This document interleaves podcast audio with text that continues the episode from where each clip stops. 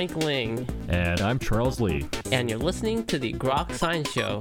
That's right, it's a weekly look at the world of science, technology, and their effects on our daily lives. Coming up on today's program, Kathryn Aalto will join us to discuss Writing Wild. So stay tuned for all of this. Plus the Grokatron 5000. And our world famous question a week. Coming right up.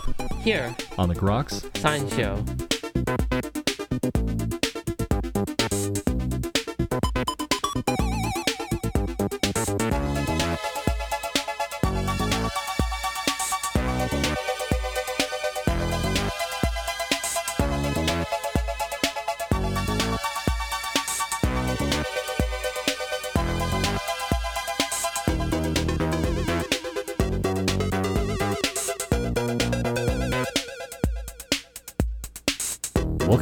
Welcome back the Groks Science Show.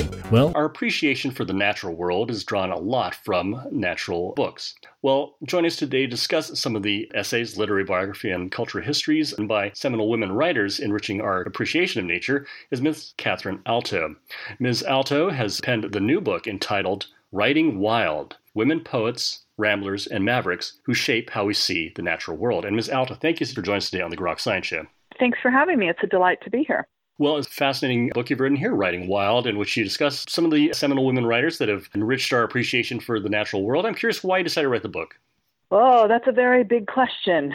Um, well, there's nothing like it out there. And so I have taught American literature of nature and place.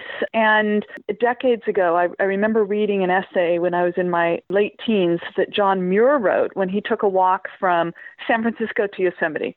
And he wrote about my hometown in the middle of the Central Valley in California. That was my first taste at about 18 years old of nature writing. It was, uh, and he gave a portrait of what my central, the Central Valley was like at that time. There were grizzlies, and it was a grasslands, oaks, and now, of course, it's a cultivated landscape. It's you know orchards and fields and cornfields and peach orchards and dairies. So anyway, that sparked my interest in writing about the natural world. And when I was an undergraduate at Berkeley, I studied American literature of nature and place and nature writing, and it was all by white men. And so, fast forward a few decades, I, I just thought that that was those were the people who had access to nature. And a couple years ago, I read an article in Outside Magazine called 25 Books All Well Read Travelers Should Read. And 22 out of the 25 books were by white men. And I just said, let me write a response to this. I said, this is different than that now.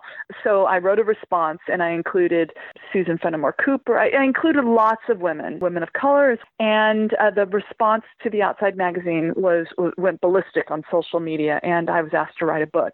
So this is, this is my response to Outside magazine. And it's illuminating to me as well great collection of writers that you feature. But why do you think this has sort of not gotten the attention that it deserves? Well, I think people in your audience will know about Rachel Carson, who wrote Silent Spring. She was a biologist who changed our understanding of how DDT affects the web of life. And so that might be to your audience someone who's fairly well known. Less known are people like Dorothy Wordsworth. And the last name might be familiar. She was the sister of William Wordsworth, but in her own right, she was a mountaineer and a travel writer and a poet. And Susan Fenimore Cooper was the daughter of another prominent person, James Fenimore Cooper, America's first novelist. He wrote The Last of the Mohicans and uh, other other books as well. So why didn't these women write, or what were some of the barriers? Why didn't they receive the, the acknowledgement that they should have, that their brothers and fathers did? Well, there are several main reasons, but in a nutshell, women couldn't walk alone. We had to be in the chaperone of, of men. Uh, so we couldn't just take a walk, or else we would, you know, without a husband or brother or son with us, uh, or we might suffer from what's called reputational anxiety. Dorothy Wordsworth got reprimanding letters from an aunt who said, Why do you insist on taking midnight walks under the moonlight? You're going to get in trouble this way. And Susan Fenimore Cooper wrote Rural Hours in 1850, and everyone thinks uh, Henry David Thoreau, whom I love, is the father of environmental American environmentalism. That his book Walden was written in 1854, so four years after, or published then, uh, so four years after Susan. Women of that era, we could not put our names on books, so we wrote by a lady or by anonymous. We also couldn't put the first person singular pronoun I. It was considered inappropriate to write essays with yourself in the narrative, but Henry David Thoreau did it all the time. So his writing was therefore more engaging. We didn't have access to universities. We couldn't go to universities. Um, and then the publishing field has been honestly white male dominated. And so it's less so now. So we have had all these barriers and been difficult to overcome. And even in 1962, when Rachel Carson, the scientist, wrote Silent Spring, the chemical industry w- went after her. They said things like, how can you trust a spinster with no children with questions of biology? And of course, eight years after that was published, the uh, EPA was founded. So really, these people we we've had to overcome barriers of walking alone, using our names that white men have had the privilege of using. So those are those are some of the main reasons why. And I mean, imagine if you're a black woman too, say someone who had been a, an enslaved person, you wouldn't want to be in the landscape. You know, that would be a danger for you. And so there are lots of reasons why women and, and women of color haven't had the same haven't written, it's because we haven't had the same access and privileges. Were there tough choices to make in terms of who to feature in the book? Yeah, well, I imagined myself as a jeweler, actually. I mean, I got into the book and I, I imagined myself because I was trying to craft as faceted a gem, if you can imagine that. Like you're holding a diamond and it's got to have lots of facets to it to bring in the light and showcase this gem in as many ways as possible. And so I needed to include women who were doing something new or and didn't get the acknowledgement they deserve. So the classic writers are in there. So classic nature writers are Mary Austin, and she's got a mountain named after her in Southern California, one of the rare peaks that have been named after women. There is Mary Oliver, America's favorite best-selling poet. There's Rachel Carson, and then there are newer nature writers as well that I bring in, and Gretel Ehrlich, who wrote about the American West. So they had to be opening a gate to a, in, to a new way of seeing their field. Also, Leslie Marmon Silko, who wrote Ceremony, which is America's first, well, first Native American novel. So if someone was doing, if a woman was doing something new, and, and then I had to weigh what were other women doing. So it's not just 25 essays. And I also include at the end of each essay something my editor and I called side paths. So there is recommended reading to explore in a similar area. So it basically covers 200 years and 25 classic, new, and overlooked nature writers. Do you think the perspective, insight from these particular voices that you were surprised to discover upon researching some of their stories? Just how multidimensional it is. It's not just white people going out into a pastoral landscape and being enraptured. You know, it's not just that. It's actually talking about problems in climate change. So I talk about Elizabeth Rush, who wrote the Pulitzer Prize nominated book Rising, Dispatches from the New American Shore. And I have someone uh, writing, her name's Amy Liptrot. She wrote about recovering from alcoholism and going back to her family farm and rebuilding her inner landscape through contact with the natural world through building stone walls and swimming and, in wild swimming and watching birds and looking up at the constellations to someone like Robin Wall Kimmerer, who's a part is Native American but also a botanist, professor of botany in New York.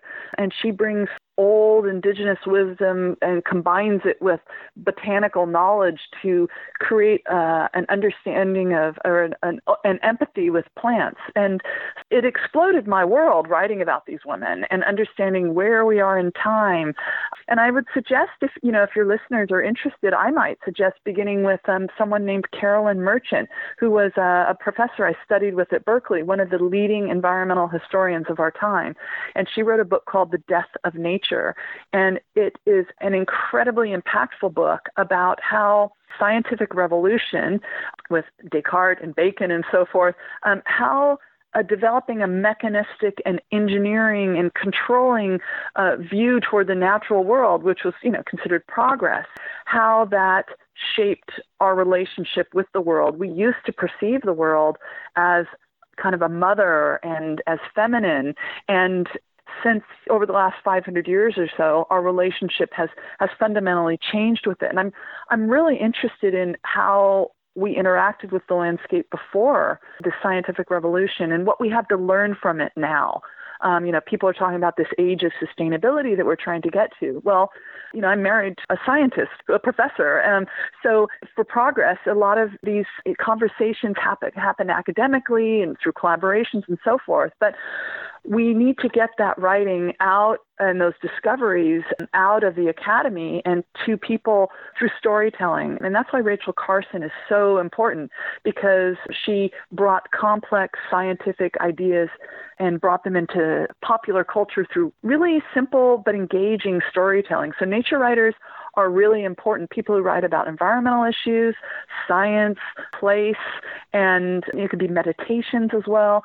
Storytelling is really important. So we need nature writers, male and female, now more than ever. Has nature writing been as well appreciated across the globe? Are there other countries where different voices are more often heard?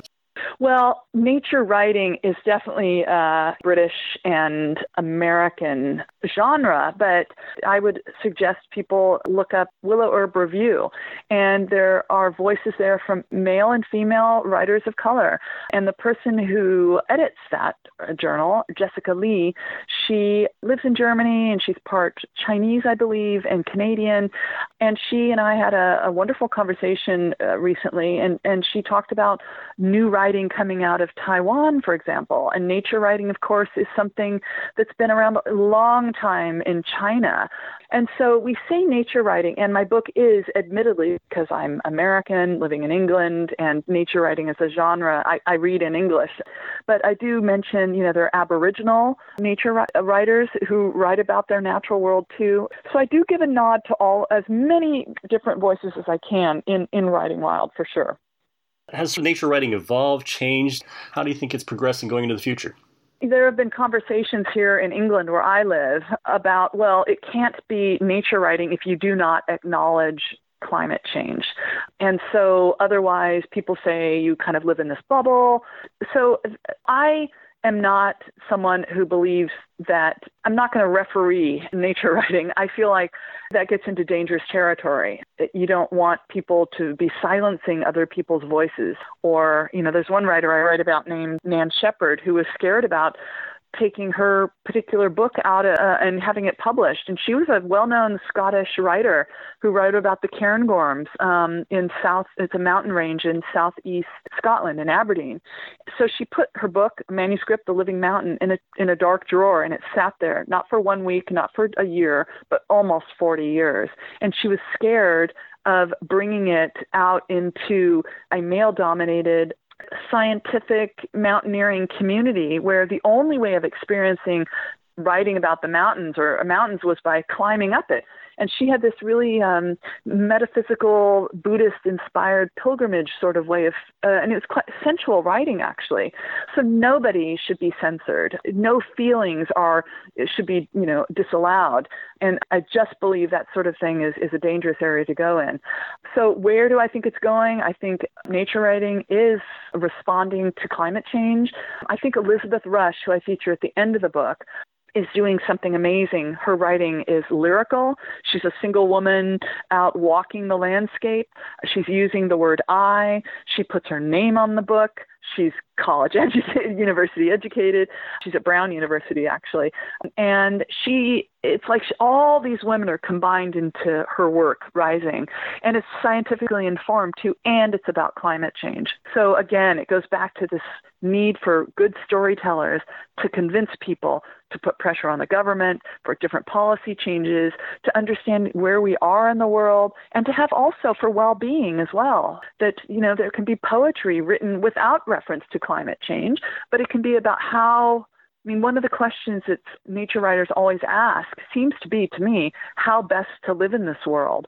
And also understanding that we're part of the web of life and that there's greater than human life and um, acknowledging that and gardening in a way and farming in a way that leads us into more sustainable practices and a more sustainable way of living From compiling all these stories, these works, looking at these different authors, if there's any advice you could draw from it for aspiring young female writers in terms of how they should progress in terms of developing their writing?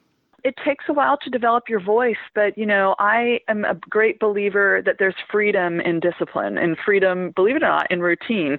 So I I have some pretty strict writing habits myself.